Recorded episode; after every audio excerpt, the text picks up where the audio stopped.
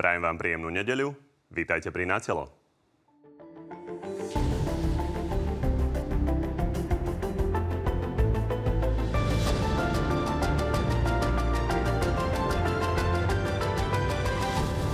Koalícia sa potýka nielen s následkami vojny na Ukrajine, pod tlakom je aj pre rekordné zdražovanie. Je naozaj najvyšší čas predstaviť ten koncept, ktorým vláda ide túto situáciu riešiť. Minister vnútra opäť čelil odvolávaniu, tentoraz pre zapojenie súkromnej firmy do manažovania utečeneckej krízy. Preukázateľné napojenie na predsedu vlády Slovenskej republiky. Neporušili sme žiaden zákon, nikto sa neobohatil. Roman Mikulec opäť odvolávanie ustál, kritizovali ho ale aj koaliční partnery. Keď tam má na sekcii 200 ľudí, tak to potrebuje robiť firma, ktorá má 90. No a reč bude samozrejme aj o vyhostení 35 ruských diplomatov. No a našimi dnešnými hostiami sú poslankyňa za SAS Jana Bytov Ciganíková. Dobrý deň. Dobrý deň, ďakujem za pozvanie. Poslanec Smeru Marian Kerry. Dobrý deň, dobrý deň. A podpredseda Europarlamentu za PS Michal Šimečka. Takisto dobrý deň. Ďakujem za pozvanie, dobrý deň. Začneme tou témou tých 35 ruských diplomatov. A možno pán Kerry, keďže vy s tým máte problém, vysvetlite pánovi Šimečkovi, ktorý to naopak považuje za veľmi, veľmi dobrý krok. V čom to problém je? Pre mňa je to veľký problém v tom, že Všetko má dve strany mince. Na jednej strane sme videli obrázky, ako nejakí tajní agenti z Ruskej federácie korumpujú niektorých slovenských občanov. To samozrejme nemám problém, aby boli potrestaní, ale princíp kolektívnej viny nemá miesto v 21. storočí a 35 na základe čoho? Len preto, aby Peter Šúc z denníka SME napísal, že 35 to znie hrdo. Viete, diplomacia je o tom, že sa musím stretávať s niekým za rokovacím stolom, aj keď nemám rovnaký názor, aby som mohol tomu môjmu oponentovi povedať, čo sa mi nepáči. Ale keď už pán Demeš povie o tom, že toto je naozaj veľmi tvrdý krok, to ako keby sme nejakej firme nariadili prepustiť polovicu zamestnancov bez toho, že by ich mohla nahradiť, tak potom je to minimálne na zamyslenie. Pán Žimečka? Je to tvrdý krok, ale je to správny krok. Ja by som dokonca povedal, že to malo prísť skôr. A v tomto naozaj ako opozičný politik musím vládu pochváliť.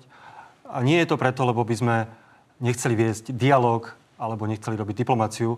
Koniec koncov bol to Vladimír Putin, bola to Ruská federácia, ktorá sa rozhodla začať vojnu a skoncovať s diplomáciou a s dialogom.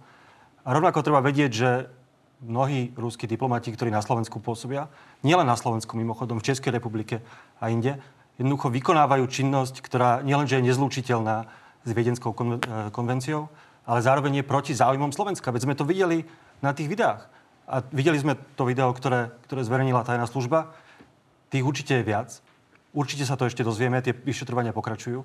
A jednoducho v tejto situácii, keď je vojna, tak neviem, prečo tu musí byť toľko ruských diplomatov, o ktorých vieme, že mnoho z nich sú špioni. Keby bolo na mne, pokiaľ trvá vojna, samozrejme veľvyslanec tu má byť, ale naozaj by som tu nenechal viacej ľudí, než možno jedného šoféra skutočne v dnešnej situácii Rusko vedie vojnu nielen proti Ukrajine, reálnu, kde zomierajú ľudia, ale vedie vojnu hybridnú aj voči nám, voči celej západnej civilizácii, voči NATO a Európskej únii. A proste toto je jeden z krokov, ktorými sa musíme brániť. Pani Ciganíková, pán Kéry a celý smer sa v podstate pýtajú na to, či ste to doteraz nevedeli, keď teda hovoríte, že to sú špioni. Pán Krupa z Brano bezpečnostného výboru dokonca tvrdí, že sú to všetci špioni. No, e, to je tak, že mm, pán poslanec Kerry a Smer sú v tejto téme úplne mimo reality, aj mimo, mimo nejakej úrovne 21. storočia. Pán Kerry, keď hovoríte, že toto nepatrí do 21. storočia, tak tam nepatrí, sem nepatrí v prvom rade vojna a vraždenie, a vraždenie nevinných ľudí a tomu sa ozývajte. A nepatrí sem ani špionáž u svojich susedov alebo, alebo v blízkych krajinách. A tu sme tu mali a je to adekvátna a dobrá reakcia. Toto nemá dve strany mince. To je úplne jasné, kryštalicky čisté. Putin je agresor, Rusi sú agresori a Rusi na Slovensku dlhodobia, dlho, dlhodobo robia jednoducho zlobu, robia tu zle aj cez svojich ľudí a, a za to boli vyhostení. Dlho, dlho sa pokúšali naši diplomati s nimi rokovať, komunikovať, pokúšali sa o korektné vzťahy. Uh, treba aj povedať, v minulosti, keď boli vyhostení traja diplomati, myslím, že to boli, neviem presne to číslo, myslím, že boli traja, to, to sa robí tak, že OK, jeden je vyhostený, ale namiesto toho príde iný. Teraz, keď, od, keď bolo znížený ten počet diplomatov o 35, je to trvalé riešenie. To znamená, že, že tých diplomatov tu jednoducho bude menej a ja musím súhlasiť s Eduardom Hegerom, ktorý povedal, že uh, vzhľadom na naše vzťahy s Ruskom tu bol veľký počet týchto ľudí a vzhľadom na, na tú na to ohrozenie, ktoré pre nás v tomto čase predstavujú, bolo toto adekvátne riešenie a ja chcem za to ministra Korčoka a ministerstvo zahraničia pochváliť. Pán Kry, pokojne reagujte na všetko, len doplňujúca otázka. Vzhľadom na to, že my sme sa vlastne až teraz dozvedeli, koľko je členov ruskej ambasády a vlastne sme sa dozvedeli, že oficiálne je ich dvakrát menej ako v skutočnosti. A to vám príde celé korektné? Pani poslankyňa, tí traja, o ktorých hovoríte, boli vyhostení za kauzu Vrbietice čo sa stalo v Českej republike. Doteraz nevieme, ako to tam všetko bolo, ale my sme takýmto spôsobom prejavili podľa mňa falošnú solidaritu Českou republikou. A pána Šimečku sa chcem opýtať, že vy si myslíte, že naozaj na území Slovenskej republiky fungujú len ruskí agenti a ruské tajné služby, alebo aj nejakých iných štátov, mám napríklad na mysli Spojené štáty alebo Čínu? Myslím si, že predovšetkým teraz, keďže Vladimír Putin začal vojnu, ktorou ohrozuje celú Európu a teda aj našu bezpečnosť, tak je prirodzené, že sa sústredíme na to, aby sme sa bránili voči ruským špionom. To mi príde celkom logické. Neviem, aká je to situácia na iných ambasádach. Predpokladám, že špeciálne naše spriateľené štáty a partnery tu tiež majú príslušníkov tajných služieb, s ktorými spolupracujeme, pretože sú to naši partnery v NATO a v Európskej únii. Preto sa bavíme o ruských špionoch, o ruských diplomatoch, pretože Vladimír Putin začal vojnu a pretože ohrozuje nielen Ukrajinu, ale nás všetkých. A to nie je nejaké prázdne gesto, veď to, to zastropovanie počtu diplomatov prišlo po tom, čo sme videli na videu, ako ruský diplomat, v skutočnosti špión, verbuje Slovákov, aby pracovali proti vlasti. To nie je na základe iba nejakého dojmu, veď, to, veď, na, to máme, veď na to máme to video. Ale s týmto ja nemám problém. Ja som povedal, tí, ktorí sa previnili, majú za to pikať, ale princíp kolektívnej viny odmietam. Veď my, nehovoríme o princípe kolektívnej viny. 35, vláda predsa, 35 predsa, nie je princíp kolektívnej viny. 35 je adekvátne vzhľadom na to, koľko zjavne tu ruských špionov, diplomatov, ktorí pôsobili ako špioni bolo. Podobný krok urobili aj iné členské štáty Európskej únie. Je to adekvátne na to, čo sa deje na Ukrajine a aj na tú činnosť, ktorú ruská rozviedka vykonáva na Slovensku. Malo to prísť podľa mňa o mnoho skôr. V ideálnom prípade to mohlo byť koordinované v rámci celej Európskej únie na to, ale diplomaticky aj na obranu vlastných záujmov je to úplne adekvátna odpoveď. A samozrejme, že bude nejaká odpoveď Ruska. Tu treba povedať, že Slovensko, celá Európska únia od začiatku si prijala, aby sa táto situácia riešila dialogom, diplomáciou. Európska únia je tá, ktorá chcela rozvoj dobrých vzťahov s Ruskom, vrátane Slovenska. Proste Vladimír Putin sa rozhodol inak rozhodol sa masakrovať ukrajinských civilistov, rozhodol sa, že sa nám bude vyhrážať ropou, teda vypnutím plynu a ropy. No a my jednoducho musíme nejako reagovať. A toto je jedna z reakcií. Plynu sa ešte dostaneme, ale zopakujem tú otázku, pán Kerry, neodpovedali ste mi. Vám ten počet príslušníkov 70 ruskej ambasády prišiel ten, ktorý bol potrebný? Pán Kovačič, ale Ruská federácia predsa veľkým štátom, takže neviem, kam smeruje Je to vaša, naozaj mimoriadne zastúpenie. Otázka. Myslím si, že americká ambasáda má, má menej ako 50 príslušníkov. Ale v poriadku, môžeme ísť ďalej. Ale možno otázka, ktorá nadvezuje na tú vojnu. Vy e, sa v smere chválite tým, že sa stretávate aj s ukrajinskou, aj s ruskou stranou, aby ste mali teda prehľad. Ale ukrajinský e, veľvyslanec Jurij Muška potom v stretnutí e, povedal, že postoj smeru sa nedá nazvať inak ako kolaboračný. Tak mrzia ma tieto slova, pretože veľvyslanec suvereného štátu by sa nemal takto vyjadrovať. Veľvyslanec by mal používať diplomatický jazyk a je zaujímavé, že na tom stretnutí, kde sme boli predseda strany Robert Fico, podpredseda Národnej rady Juraj Blanár a ja, sa takýmto jazykom nevyjadroval príde mi to také silácké reči smerom na kameru a nemienim to viacej komentovať. No, možno to mohlo to byť tým, že si mohol prečítať vaše statusy na Facebooku, keď v 11. deň vojny ste tu rozprávali o zbytočnej histórii z Ruska, z Putina a z vojny.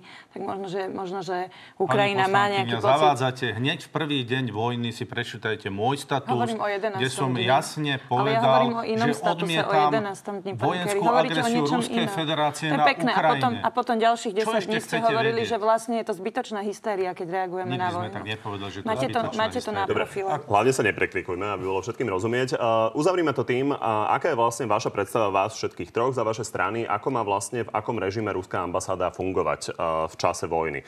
Pani Ciganíková, máme čakať, že ešte budú nejaké ďalšie kroky zo strany pána Korčoka? No pokiaľ budú e, podobné kroky, ako boli v minulosti zo strany Ruska, ja dúfam, že áno.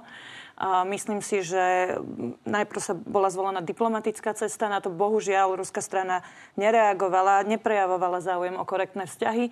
Teraz dostali ráznejšiu odpoveď na svoje konania. Pokiaľ oni budú pokračovať v- špionáži v našej krajine a, a, a v veciach, ktoré naozaj v partnerských vzťahoch nemajú čo robiť, tak je predpokladom, že, že sa budú robiť ďalšie kroky. Ale v tomto momente je táto reakcia tvrdá, ale je absolútne na mieste. Dobre, ale nemáte signály o tom, že by mala byť nejaká ďalšia. No nie, to v tomto momente nie, ale predpokladám, že keď Rusko naozaj, ne, ruská strana nepochopí, ako majú vyzerať partnerské vzťahy, tak jednoducho príde k ďalším krokom, to je pochopiteľné. Pán Šimečka, vy si myslíte, keďže hovoríte, že tá špionáž teda prebieha, že špionáž týmto vyhostením skončila? Obávam sa, že nie.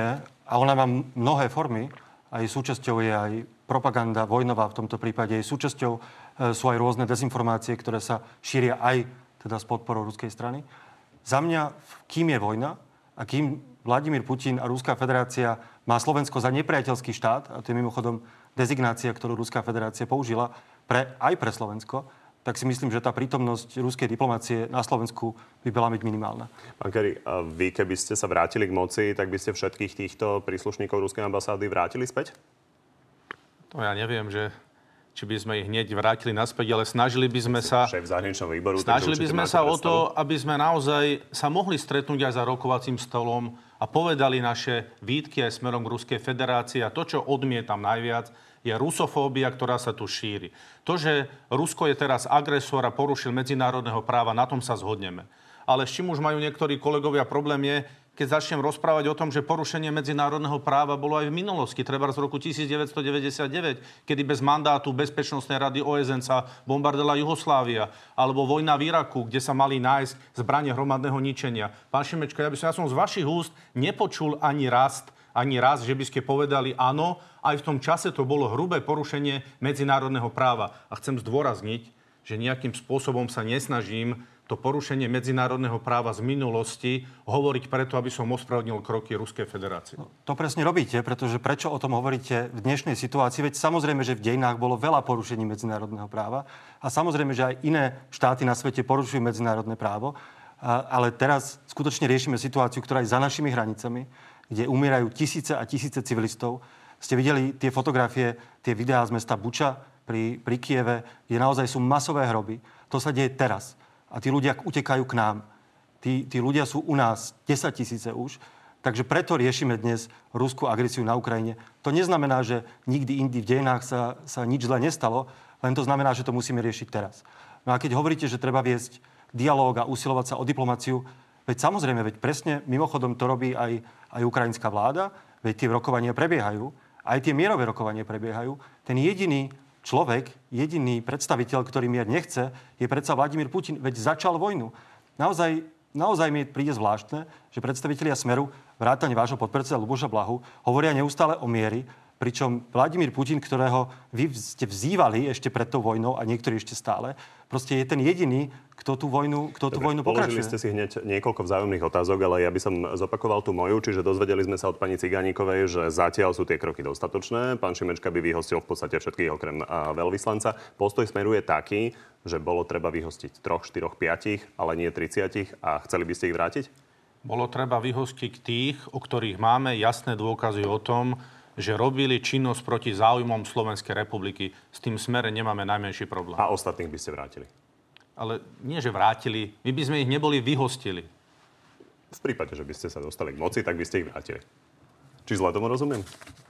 Matematicky mi to len tak vychádza, ale pokojne môžeme ísť ďalej. Hovorme, hovorme o tom, čo sa deje teraz. Jednoducho, my tvrdíme, Dobre. že je to neadekvátny ten počet 35 ruských diplomatov. Poďme na tému, ktorú ste už uh, otvorili, ktorá je s tým úzko previazaná, vzhľadom na to, že tá špionážna aféra bola spojená aj s prispievateľom uh, štátom vypnutého portálu uh, Hlavné správy.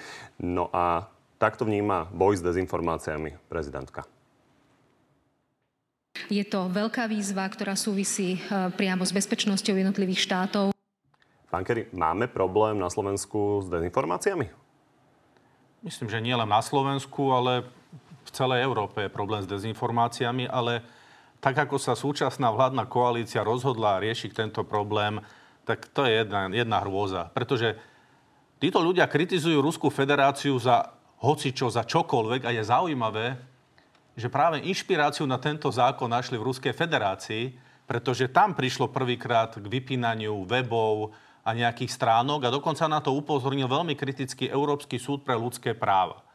Ja si myslím, že to nepatrí do demokracie, aby nejaký cenzor rozhodol o tom, že táto stránka, tento portál šíria nejaké dezinformácie alebo škodlivý obsah obsahujú alebo škodlivú aktivitu. Je to veľmi nebezpečné a sme na veľmi tenkom lade. Pani Ciganíková, túto zmenu ste prijeli naozaj veľmi rýchlo. Národný bezpečnostný úrad to už využil. Nie je to len o hlavných správach, je to o hlavnom denníku Infovojne. Vy ste spokojná s tým, ako to bolo zdôvodnené? Uh, z časti áno, z časti nie. A, a je pravda, že tu je, tu je to aj pre nás tenký lat preto, lebo naozaj nech, nech si kdokoľvek čo myslí, tá sloboda slova je veľmi dôležitá a, a, a treba byť pri takýchto krokoch opatrný. Prečo ale sme súhlasili s týmto návrhom zákona? A v tom čase to predsa, ak si spomeniete, pán Kerry, to predsa sú denníky, ktoré ospravedlňujú vojnu na Ukrajine, ktorý, ktoré rozprávajú, denníky, ktoré rozprávajú príbehy, ktoré sa nikdy nestali, o tom, ako na, na Ukrajine sa diali, ako tam tam pobehujú nacisti a ako vlastne Rusko oslobodzuje Ukrajinu. Podobne, ak to prišlo, nie až taká prišlo o, No pekne, dobre. Tak veď, som rada, že ste to povedali, nech si ľudia urobia názor sami. Tak podobne oslobodili aj Slovensko, že?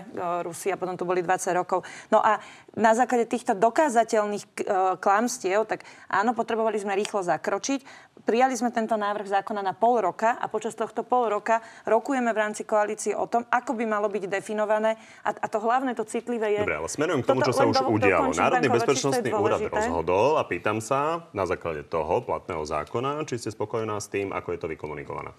Napríklad sa mi nepáči, keď má byť dôvod vypnutia to, že niekto, niekto chce vystúpiť z NATO. Hej? Že, že, že toto keby bol sám o sebe dôvod, no tak to asi nestačí. Ale pokiaľ sú dôvody tie, ktoré som spomínala, tak to je v poriadku. Čo sa mi ale nezdá...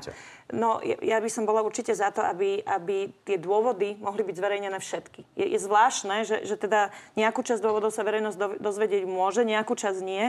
Pokiaľ by verejnosť poznala všetky dôvody, myslím si, že by neboli vôbec žiadne pochybnosti. Čiže urobiť s tým chceme to, aby naozaj tie dôvody boli známe a chcem dokončiť to dôležité, práve to citlivé je, že kto povie, čo je dobré a čo je zlé a, a teda v akej miere.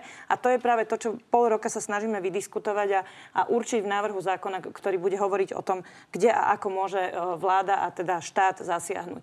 Že v týchto dvoch rovinách pracujeme, ale pre ten prípad, ktorý sme tu mali, tak naozaj to bol dobrý krok v tej chvíli lebo Slovensko má vážny problém s dezinformáciami, aj iné krajiny, ale Slovensko má, e, vychádza s prieskumom najväčší problém a okrem toho ešte pracujeme samozrejme na vzdelávaní. E, kritické myslenie sme, sme zaradili do všetkých predmetov a toto je asi základ. Viem, že sa to nevyrieši hneď, ale je veľmi dôležité, aby, aby naozaj vyrastali tu ľudia, ktorí vedia kriticky myslieť. Ak môžem jednu krátku otázku, pani poslankyňa. Nezdá sa vám to cynické, že ste tento zákon týkajúci sa cenzúry a vypínania škodlivého obsahu a škodlivé aktivity zaradili do Lex Ukrajina, ktorý mal hovoriť o konkrétnej pomoci Slovenskej republiky k Ukrajine. Mňa to príde veľmi, blahovi veľmi cynické. ústa nie je cynické, to je správne. A je to pomoc Slovensku. Takže nebuďte takí dotknutí. Stačí, keď prestanete klamať a nikto Pani vás nebude keby tu dnes sedel Winston Churchill, tak by vám povedal, pani kolegyňa, hlboko nesúhlasím s, s vašim názorom, ale urobím všetko preto,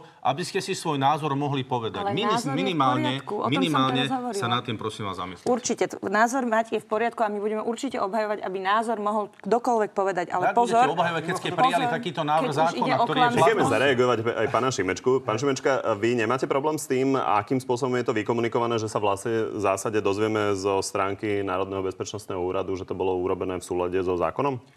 Prvom rade si myslím, že je dobré, že štát konečne začína konať proti dezinformáciám, proti propagande, proti hybridnej vojne. Ešte by som opravil ten výrok, že nesúhlasím s vami, ale budem brániť vašu slobodu hovoriť to. Ten nepovedal Churchill, ale francúzsky filozof Voltaire. To, čo som povedal, a je to ja pravda.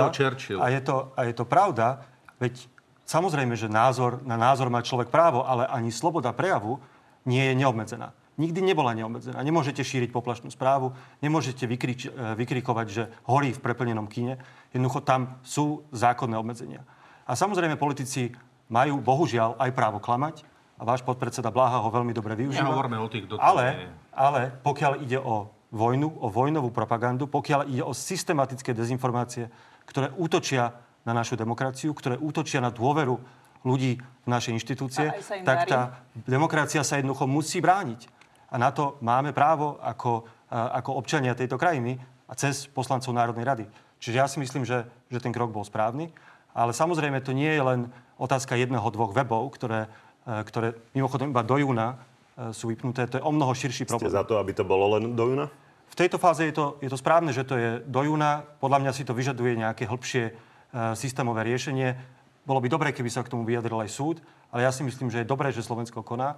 Mimochodom, podobné kroky robia všetky členské krajiny v zásade v Európskej únii. Veď vyplý Russia Today vo Veľkej Británii, aj Sputnik, presne z tých istých dôvodov.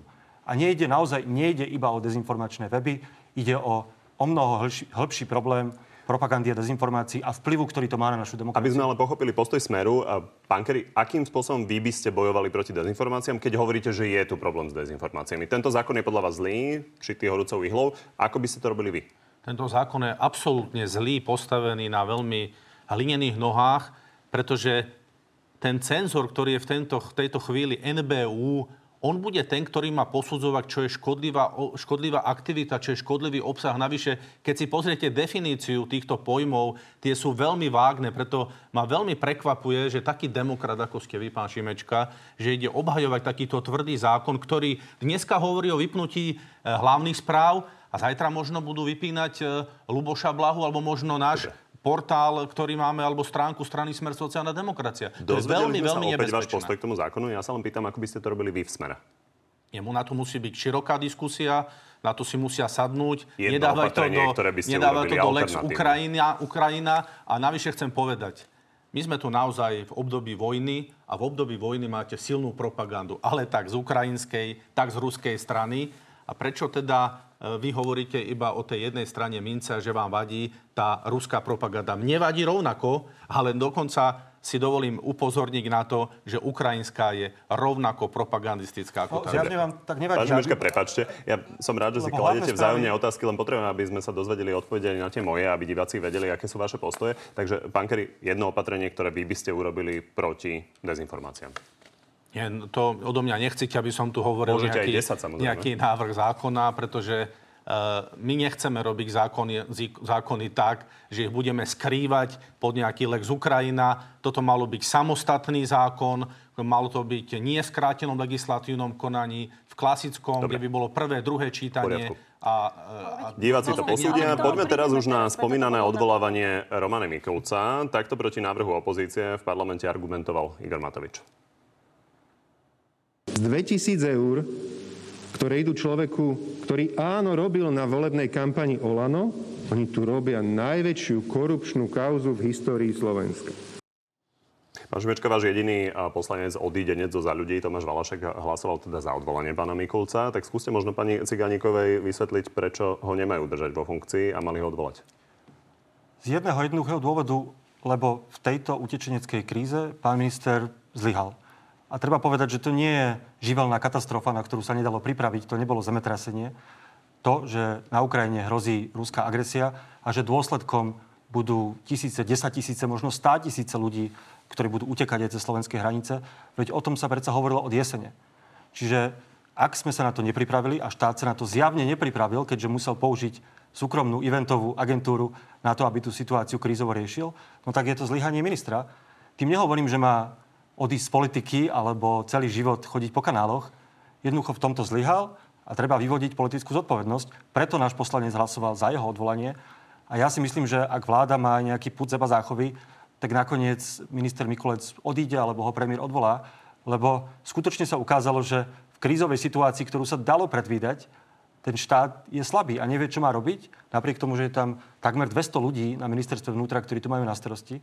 Štátny tajomník odišiel na dovolenku a museli to zachraňovať jednak mimovládne organizácie a nakoniec súkromná firma, ešte navyše s prepojením teda na, na premiéra. To sú tie dôvody. Pani Cigániková, vy ste na tom hlasovaní ani neboli. Nemáte na to názor? Uh, ja by som sa zdržala, keby som bola na tom hlasovaní. A dôvodom je v prvom rade, my sme teda súčasťou nejakej koalície, máme nejaké záväzky a, a v rámci koaličnej zmluvy nemôžeme hlasovať s opozíciou za takéto návrhy. Čiže inými slovami, nechceme ohraziť koalíciu kvôli Romanovými kľúcami. Druhá vec je, čo, s, čo, s čím sme a nie sme spokojní, časť nášho klubu bola proti odvolaniu, čas sa zdržala, už aj to je nejaký odkaz. A ja osobne chcem povedať, ja som bola aj na tých hraniciach, bola som tam 4 dní, uh, naozaj som tam aktívne pomáhala. Pán Šimečka, toto nie je situácia, na ktorú sa dá pri, pripraviť. Nech to akokoľvek dopredu, keď vám prejde hranicami 250 tisíc ľudí v podstate v veľmi krátkej dobe, tam boli nasadené všetky zložky, maximálna aktivita, dobre viete, dobrovoľníci to tam vyslovene veľmi pomáhali, ale, ale jednoducho je pochopiteľné, že, že nebude všetko klapať, lebo je to situácia nová pre celý svet pre, pre, a teda pre susedné krajiny, mm, k, susedné krajiny krajiny, kde sa deje vojna, kde je vojna, je to, to, to je na prvú, to sa dotkne najviac nás. Čiže ja, akokoľvek by konal Mikulec, tak nejaký chaos, nejaká miera chaosu by nastala, lebo je to takáto situácia. Ale čo teda aj ja mám otázky a čo mňa nejako ťaží, to nie je ani takto prepojenie, lebo to je na, akože to prepojenie s Olanom, to je naozaj na vode podľa mňa. Ale čo mňa ťaží je ten odbor krízového riadenia, kde majú 190 ľudí, na to tam sú a, a, a musia si nájsť súkromnú firmu. Čiže toto priznávam, je, je teda niečo, čo, s čím by sa malo Olano vysporiadať a to je aj niečo, prečo ja by som sa napríklad zdržala, pretože nepríde mi to normálne, ale, ale nejakú mieru chaosu dokážem v tejto situácii tolerovať. na to, že je to celé na vode? Pani poslankyňa, jedna vec je, že nemôžete hlasovať e, s opozíciou a druhá vec je posadiť sa na koaličnej rade a trvať na tom, že jednoducho tento človek tu už nemôže byť a vyvinúť tlak a tento človek Roman Mikulec už na svojom mieste nemal byť dávno. Ja si myslím, že pán Mikulec asi poriadne nechodí do práce, pretože po dvoch rokoch nevie, že odbor krízového riadenia nemá celkom v gestii e, problém s utečencami.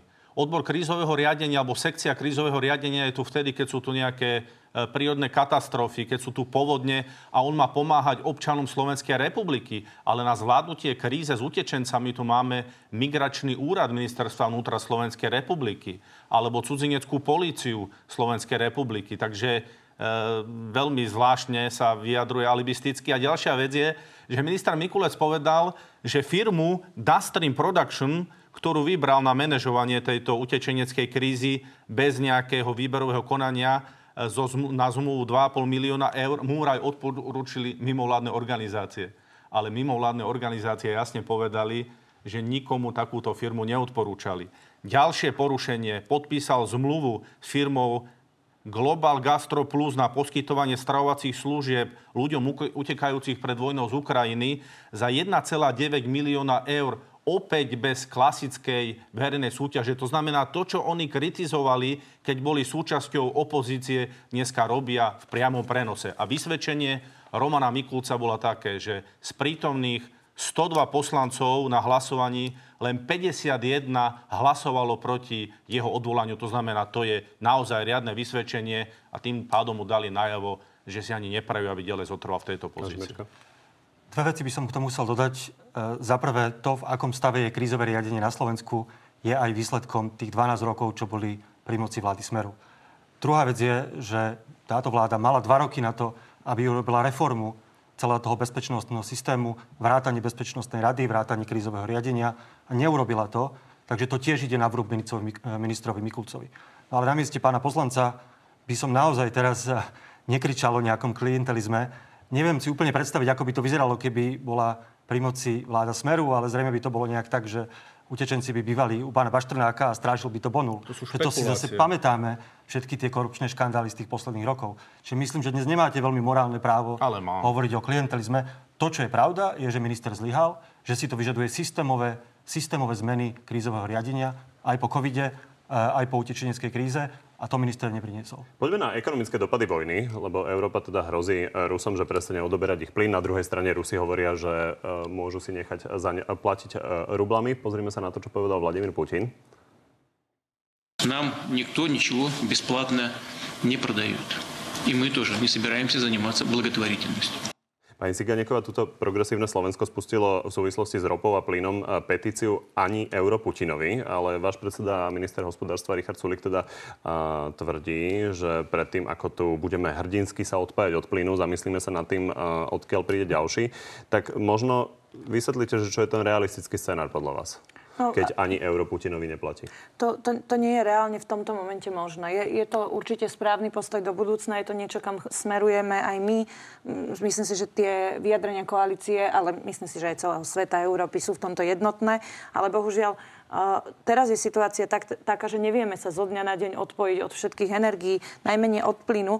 Bez plynu my nevieme vyrobiť naftu, benzín, nevieme vyrobiť hnojiva, nevieme, nevieme uh, zásobovať teplárne. To znamená, že nemali by sme úrad, úrodu, uh, nemali by sme čím kúriť, nemali by sme čím kúriť v budúcom uh, vykurovacom období, pretože tie zásobníky musíme teraz naplňať a, uh, a jednoducho toto sú veci, my musíme brať ohľad aj na, na, na bezpečnosť a záujem Slovenska a občanov Slovenska.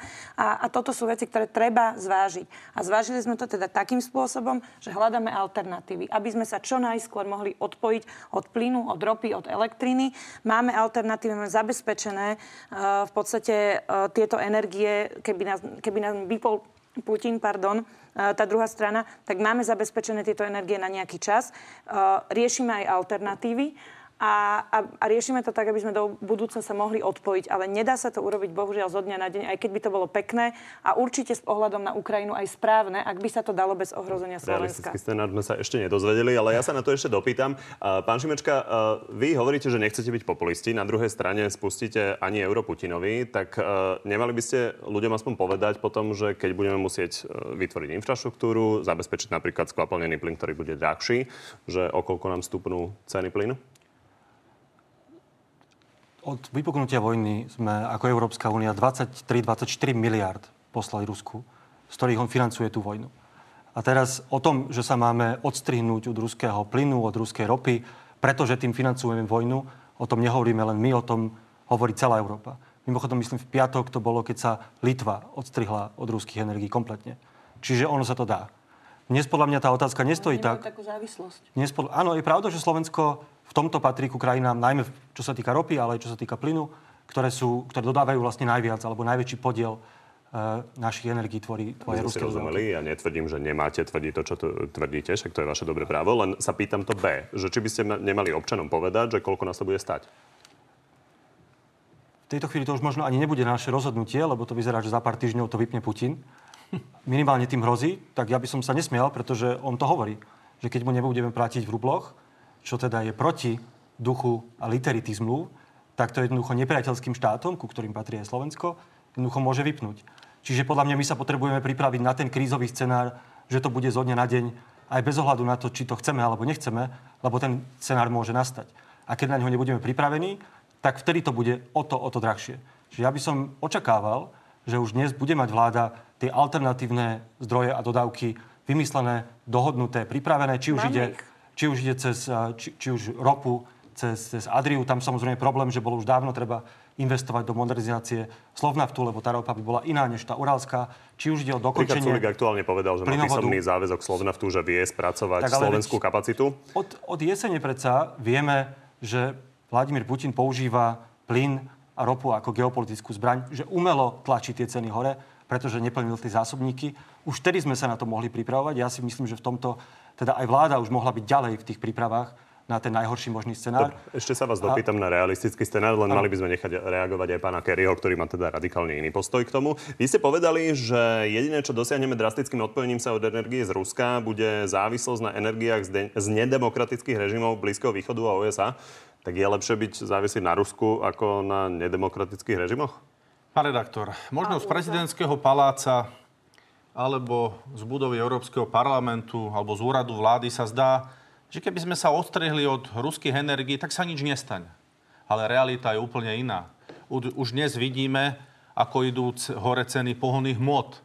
A to sme sa ešte neodstrihli od e, týchto komodít z Ruskej federácie. To znamená, vyjadrenia politikov o tom, ako sa okamžite treba odstrihnúť od ruského plynu a ruskej ropy sú absolútne nezodpovedné a nehája záujmy Slovenskej republiky. Ja nemám problém s tým, že sme súčasťou Európskej únie, vždy vidím oveľa viacej výhod ako nevýhod, ale prečo sa musím vždy správať stádovito, pán poslanec? A keď raz viem, že toto zasiahne slovenskú ekonomiku, dokonca ju ochromí, tak nemôžem trvať na tom, že chcem sa za každú cenu, len aby som dokázal Putinovi, že je vojnový zločinec, odstrihnúť od týchto dôležitých ruských komodít, keď za to nemám náhradu. A vám, ako demokratovi, teda by nevadilo, že by sme skvapalnený plyn dovážali zo Saudskej Arábie, kde za jeden deň popravili 81 ľudí, alebo z iných kútov sveta, ktorí majú od demokracia a dodržiavania základných ľudských práv veľmi ďaleko. Navyše, vy sa venujete aj zeleným témam, tak viete, že takýto skvapalnený plyn pri, prinášajú ho na tankeroch a to je naozaj veľmi veľké znečistenie životného prostredia. Takže som prekvapený, že neberiete do úvahy záujmy Slovenskej republiky. Opäť sa vrátim ale k tej otázke, čiže tá závislosť na Rusku je lepšia ako závislosť na týchto krajinách? Ja nehovorím, že je lepšia, ale je to stav, ktorý tu máme, tomu, ktorý tu máme dlhé chcel. roky. My sme nemali v minulosti dôvody meniť túto Teraz našu orientáciu na Ruskú federáciu. Dnes ju máme, ale sme si vedomi toho, že sa to nemôže diať z dňa na deň, že na to potrebujeme veľmi veľa času. A ďalšia vec je, máme tu treba za jadrové palivo z Ruskej federácie, ktoré Našťastie pristálo lietadlo, ktoré ho donieslo z Ruskej federácie. To zrazu nikomu nevadilo. Mne osobne nie, pretože jadrové palivo je rovnako dôležité a keby sme chceli zmeniť dodávateľa jadrového paliva, tak by sme museli strašne veľa miliónov preinvestovať do technológií, ktorú máme e, v jadrovej elektrárni Mochovci. Štátny tajomník ministerstva hospodárstva Galek tvrdí, že pri tých e, súčasných e, procesoch by to trvalo možno až 5 rokov, aby sme sa vôbec dopracovali k tomu, aby sme mohli mať americké palivo. Ale viem, že chcete reagovať, ale doplním otázku a skúsme teda aj konkrétny postoj Smeru. Čiže, čo sa má urobiť do roka s našou závislosťou od ruského plynu? Ak nič, tak to povedzte. Ja si myslím, že je to nereálne, aby sme sa odstrihli, pretože ak to, ak to budú nejaké pokusy, pán redaktor, tak takéto ceny pôjdu hore na radovo peknásobne a ľudia na Slovensku jednoducho to nedokážu zvládnuť. Ako im chce vláda pomôcť? Čiže postoj Smeru je taký, že nemáme najbližší rok nejakým spôsobom sa pokúšať odstrihnúť od ruského plynu, respektíve znížiť našu závislosť na ňom. Pokúsiť sa znížiť môžeme, pokúsiť sa diverzifikovať, ale musí to byť výhodné. Ak si predstavuje vláda diverzifikáciu e, pod e, nejakým sloganom, že peknásobne ceny vyššie z zo Saudskej Arábie alebo z Kataru. Dobre. Je to výhodnejšie pre Slovákov ako zemný plyn a ropa z Ruska, tak ja ani Smer sociálna demokracia predstavu, s týmto absolútne nesúhlasím. Pokojne reagujte a skúste vypovedať vašu konkrétnu predstavu, čo je podľa vás realizovateľné najbližší rok. No, od Smeru sa zrejme nič konkrétne nedočkame a preto som chcela reagovať čo sa týka elektriny, áno, to je pravda. Vďaka Richardovi Sulikovi, vďaka ministerstvu hospodárstva, tu máme tie jadrové palivové tyče, to znamená, elektrínu budeme schopní vyrábať, my je vyrobíme viacej, ako spotrebujeme, ešte ďaleko do ďalšieho roka. Teda máme e, naozaj veľa času na to e, riešiť situáciu, keď možno nie všetci vedia, aj na Slovensku máme zásobu uránu na ďalších 50 rokov. No tak to je možno na debatu aj s ochrancami životného prostredia, či teda, OK, keď sa máme odpojiť nejakým spôsobom, tak e, že či aj toto je za, za ako rýchlo by ste vedeli z toho uránu vyrobiť palivové tyče? Takto, hovorím, že máme palivové tyče na rok a pol a vravím, že, že, že diskusia na túto tému by bola veľmi zaujímavá, pretože tí, ktorí sa chcú odpojiť od Ruska, zároveň odmietajú napríklad ťažiť urán. Čiže e, táto situácia na, nás núti zamýšľať sa nad takýmito vecami. To je všetko, čo hovorím. Čo sa týka ropy, tam je alternatíva e, tá ropa s iným obsahom síry. Naozaj je tam pravda, že bude musieť prísť nejakej investícii, že, že to bude musieť Slovna spracovávať, ale existuje existuje to ten písomný záväzok. My máme, Slovenská republika má na 90 dní zásoby, na to má ešte aj e, Slovnaft a Transpentrol svoje vlastné, to znamená, my máme na 4 mesiace zásoby a za túto dobu oni sú schopní prejsť na, na, na spracovávanie inej ropy, čiže tam máme, máme naozaj zabezpečenú alternatívu cez, cez Chorvátsko a cez e, ropovod Adria. A, a posledná, tá, tá najkomplikovanejšia uh, uh, energia, to je plyn. No áno, tam je alternatíva, ten, ten skvapalnený plyn, o ktorom hovoril pán kolega, to sa teda vozí na tých tankeroch. A áno, je to momentálne jediná alternatíva. Slovensko spotrebuje uh, 5 miliard kubíkov za rok, to znamená 400 uh, mesačne, to by znamenalo 4 takéto tankery. Čiže je pravda, že je teda na diskusiu, do akej miery, ako do toho chceme ísť, ale je to alternatíva, ktorá je nielen zabezpečená, a, a, ale e, ministerstvo hospodárstva rokuje aj o rozšírení objemov, lebo úzke hrdlo je to tú, túto prečerpávanie. Áno, a pýtam sa preto na realistický scenár, keďže máte ministra hospodárstva, je, či viete doviesť 5% našej ročnej spotreby, 10%? Vieme celoročnú. Vieme doviesť celoročnú, pokiaľ prí, príde k tým krokom, ktor- na ktorých teraz ministerstvo hospodárstva pracuje. To bude konkrétne do 36. má byť dokončené prepojenie s Polskom, kde je väčší objem uh, toho, nechcem sa viedriť úplne presne, lebo nie je to moja téma, ale, ale ten kva, skvapalnený plyn sa prečerpáva z tej lode a úzke hrdlo na tomto celom nie je kúpiť ten plyn, ho doviesť, ale to prečerpanie, tie tankery prečerpávajúce. A, a toto dokáže dokážu urobiť v Polsku vo väčšom objeme, ako to robia teraz v Chorvátsku, kam, kam to prišlo. A preto sa robí na tom prepojení s Polskom a to má byť hotové do 36. V momente, ako sa toto stane, toho 36. Nám, my vieme sem dodať 1,5 násobok toho, čo spotrebujeme. Čiže vieme zabezpečiť. A teraz otázka správna ano, je na, na, na cenu, na, na cenu, ale pozor, tu zabúdate, pán kolega, že aj cena z Ruska stúpa. Čiže tá diskusia je na mieste aj, aj o takejto alternatíve. A samozrejme ešte máme alternatívu obmedzenie spotreby, ale to je niečo, Dobre, necháme zareagovať pána Šimečku. Tak čo sa týka tých konkrétnych praktických vecí, ktoré by Slovensko malo urobiť, nie preto, lebo by teraz sme išli my vypnúť ten plyn a, a tú ropu, ale preto, lebo to proste Rusko môže urobiť kedykoľvek. A, a tam jednoducho je fakt, že áno, má sa modernizovať ten Slovnaft, má byť dostávaný ten plynovod z tých terminálov v Pobalskom, v Pobalskom území a v Polsku. Mimochodom, tá polská strana už dokončila tú, tú svoju časť toho plynovodu, to teraz čaká na Slovensko. To sú tie krátkodobé riešenia, áno, tie, tie majú vykryté výpadky a bol by to skvapalnený plyn, to je pravda. E, bola, by to, bola by to ropa, e, ľahšia ropa cez ten povod Adria. Tu ale treba povedať, že sa môžeme oprieť o pomoc a solidaritu našich spojencov v Európskej únii, tých, ktorých e, vy obvinujete zo stádovitého konania. Dnes sa už otvorene hovorí, ja to mimochodom podporujem, o tom, že by Európska únia spoločne nakupovala plyn čo by bol obrovská, obrovská trhová sila Európskej únie. E, tlačilo by to tie ceny dole, vedeli by sme si navzájom pomôcť. Len to samozrejme potom e, by si vyžadovalo aj nejaké ústupky zo strany Nemecka, iných štátov, ale je to možnosť. V prípade krízového scenára nám vedia aj európsky partnery pomôcť. Druhá vec, a to, to musím spomenúť, pretože tie riešenia nie sú len, a to máte pravdu, skvapalnený plyn e, z, z arabských štátov alebo z Ameriky, ale sú odstrihnutí sa od závislosti od plynových, teda respektíve od fosílnych palív celkovo. Veď to máte pravdu, že nestačí len vymeniť dealera, lebo ten jeden je vrah, ale musíme sa zbaviť závislosti postupne od všetkých fosílnych palív. Európska únia k tomu má stratégiu, je to celý ten veľký balík Green Deal. Vieme to urobiť za pár rokov a vieme tým aj ušetriť oveľa väčšie peniaze, než, než si možno myslíte. Predovšetkým sa to týka energetickej efektívnosti, týka sa to zateplenia domov, bytov, a celej infraštruktúry. Týka sa to využívania geotermálnej energie. To sú peniaze, ktoré máme z fondu obnovy, ktoré už mimochodom sme mohli začať čerpať a toto je trošku aj, aj pomalosť vlády v tom. My sme ako Progresívne Slovensko predložili prostredníctvom nášho poslanca uznesenie o vyhlásení klimatickej núdzi, kde by presne tieto veci sa riešili tak, aby sme do jesene vedeli znížiť spotrebu a aby to aj ľudí vyšlo lacnejšie. A teda posledná vec. Keď sa bavíme o tom, že je to drahé a že plyn je drahý a že, a že benzín je drahý, tak veď musíte aj povedať, že kto za to môže. Veď to je Putinovo zdražovanie.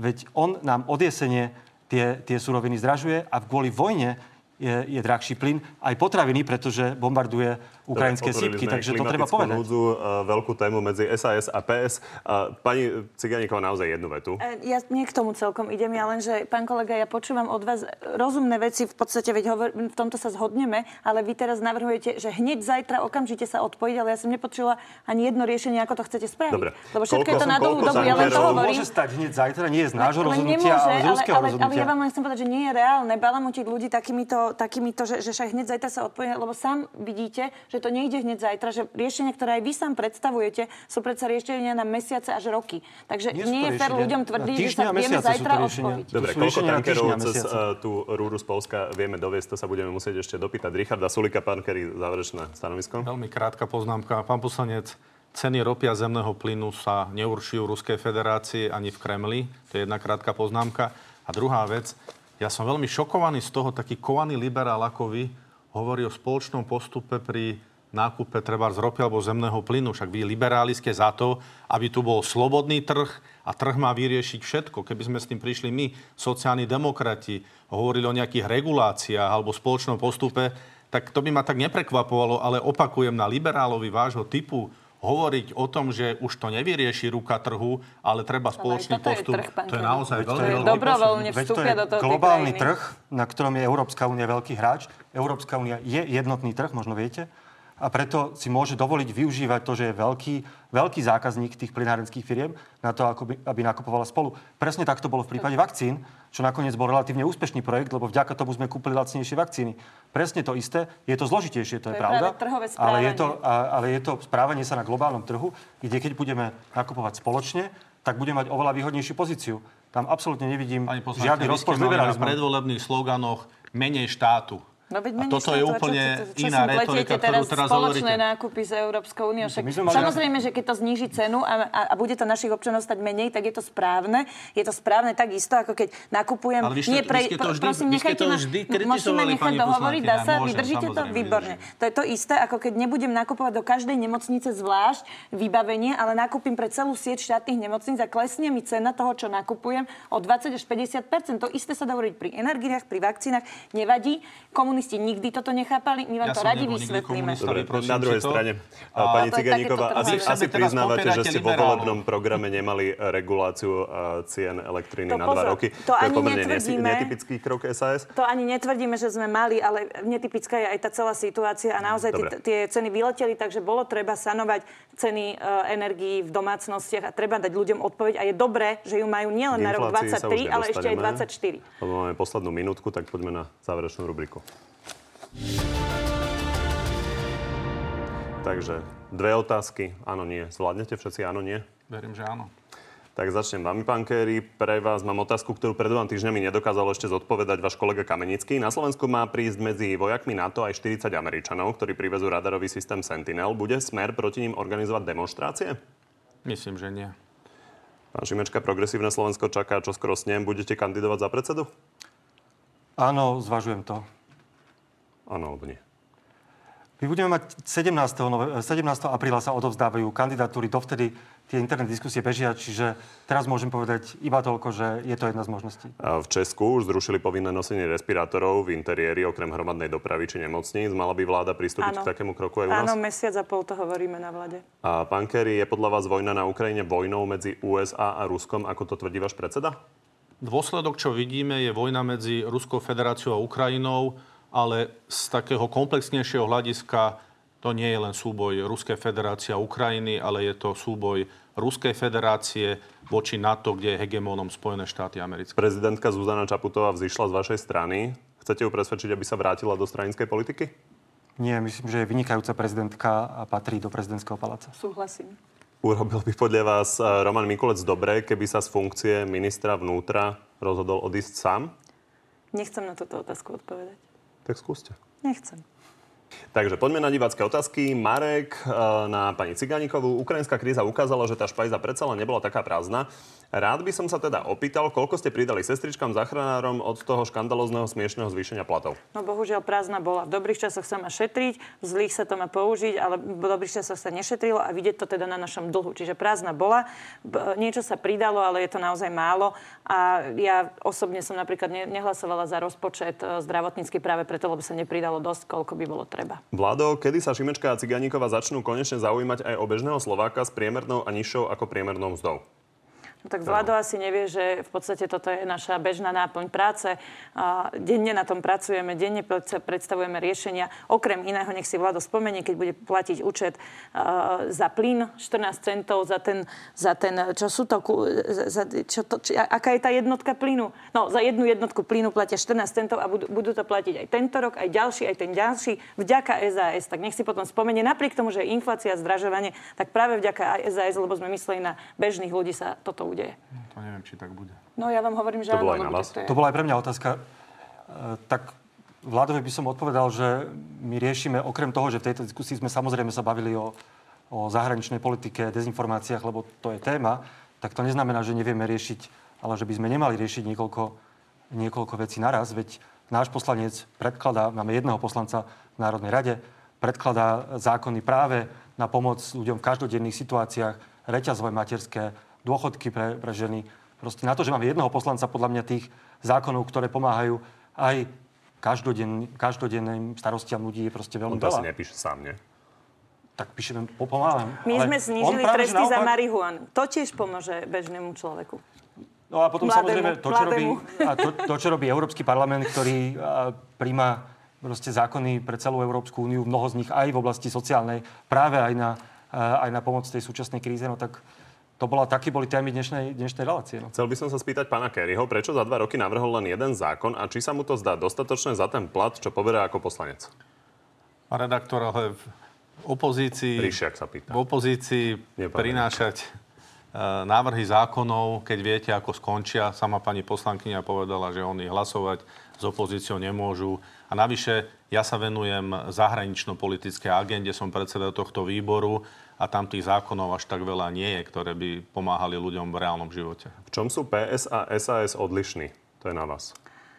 No tak asi sa zhodneme s Michalom, že možno trošku sme odlišní v tom, v tom, my sme takí pravicovejší. To znamená možno taký ekonomickejší, aspoň si to myslím, nechcem sa nejako dotknúť, ale, ale mám takýto pocit. Určite sa e, trošku rozlišujeme v tých, e, v tých okamžitých akčných zmenách, napríklad čo sa týkajú životného prostredia, lebo my hovoríme aj o tom, aké to bude mať ekonomické dopady, že treba povedať aj to B, ale nakoniec si myslím, že tých rozdielov medzi nami nie je až tak veľa a, a, a že prípadná spolupráca, ktorá, ktorá by pripadala, keby pripadala v úvahu, tak naozaj by bola asi pohodovejšia, ako je v tejto koalícii. Čiže keď sa smeruje k tomuto, tak máme s aj veľa spoločného. Hodí sa nám nová koalícia. A tak zase to nehovorím, ale vravím, že tá spolupráca by bola možno príjemnejšia, ako je dnes. Tá spolupráca prebieha na komunálnej úrovni, teda v Bratislave a v Bratislavskom kraji, čo je dobré a uvidíme, ako to pôjde a ja verím, že, že bude úspešná. A samozrejme na tej celonárodnej úrovni, no tak spája nás napríklad boj za, za ľudské práva, za práva žien. A tu aj pani poslankyňa urobila veľa, veľa dobrej roboty, aj, e, aj, aj náš poslanec, aj naše členky, naši členovia. To sú veci, ktoré nás spájajú. E, áno, v otázke boja s klimatickou krízou e, sa, sa líšime a mňa veľmi mrzí, že... Len v razantnosti sa nie, líšime. len, nie, hej? Nie v cieli, v cieli sa nelíšime, ale v razantnosti nie, len, no bohužiaľ trochu tá razantnosť je aj o tom cieli, lebo keď napríklad niektoré kroky neurobíme teraz, tak o pár rokov už bude neskoro pre planetu a pre našu prírodu a pre nás všetkých. Čiže tam to nejde o to, že ako razantne ide o to, že už teraz to bolo neskoro. Mnohé z tých vecí, vrátanie teda vyhlásenia klimatickej núdze, čo ma mrzí, že poslanci SAS hlasovali proti. A v tejto chvíli je odstrihnutie sa od fosílnych palív aj našom bezpečnostnom záujme. A to myslím, že bolo zjavné aj z tej predchádzajúcej diskusie. A mňa mrzí teda, že v tomto sa s kolegami z SAS nezhodneme. Ladislav sa pýta pána Kerryho, pre Rusko sme nepriateľský štát. Stále platí, že nikdy proti Rusku? Ja som nikdy nepovedal, že nikdy proti Rusku. Pán Blaha to povedal. Ale naozaj máme tu veľmi silný sentiment e, s Ruskou federáciou, čo sa týka oslobodzovania nášho územia počas druhej svetovej vojny od nacizmu a fašizmu. Stačí sa prejsť po Slovensku, koľko hrobov padlých vojakov Červenej armády tu máme.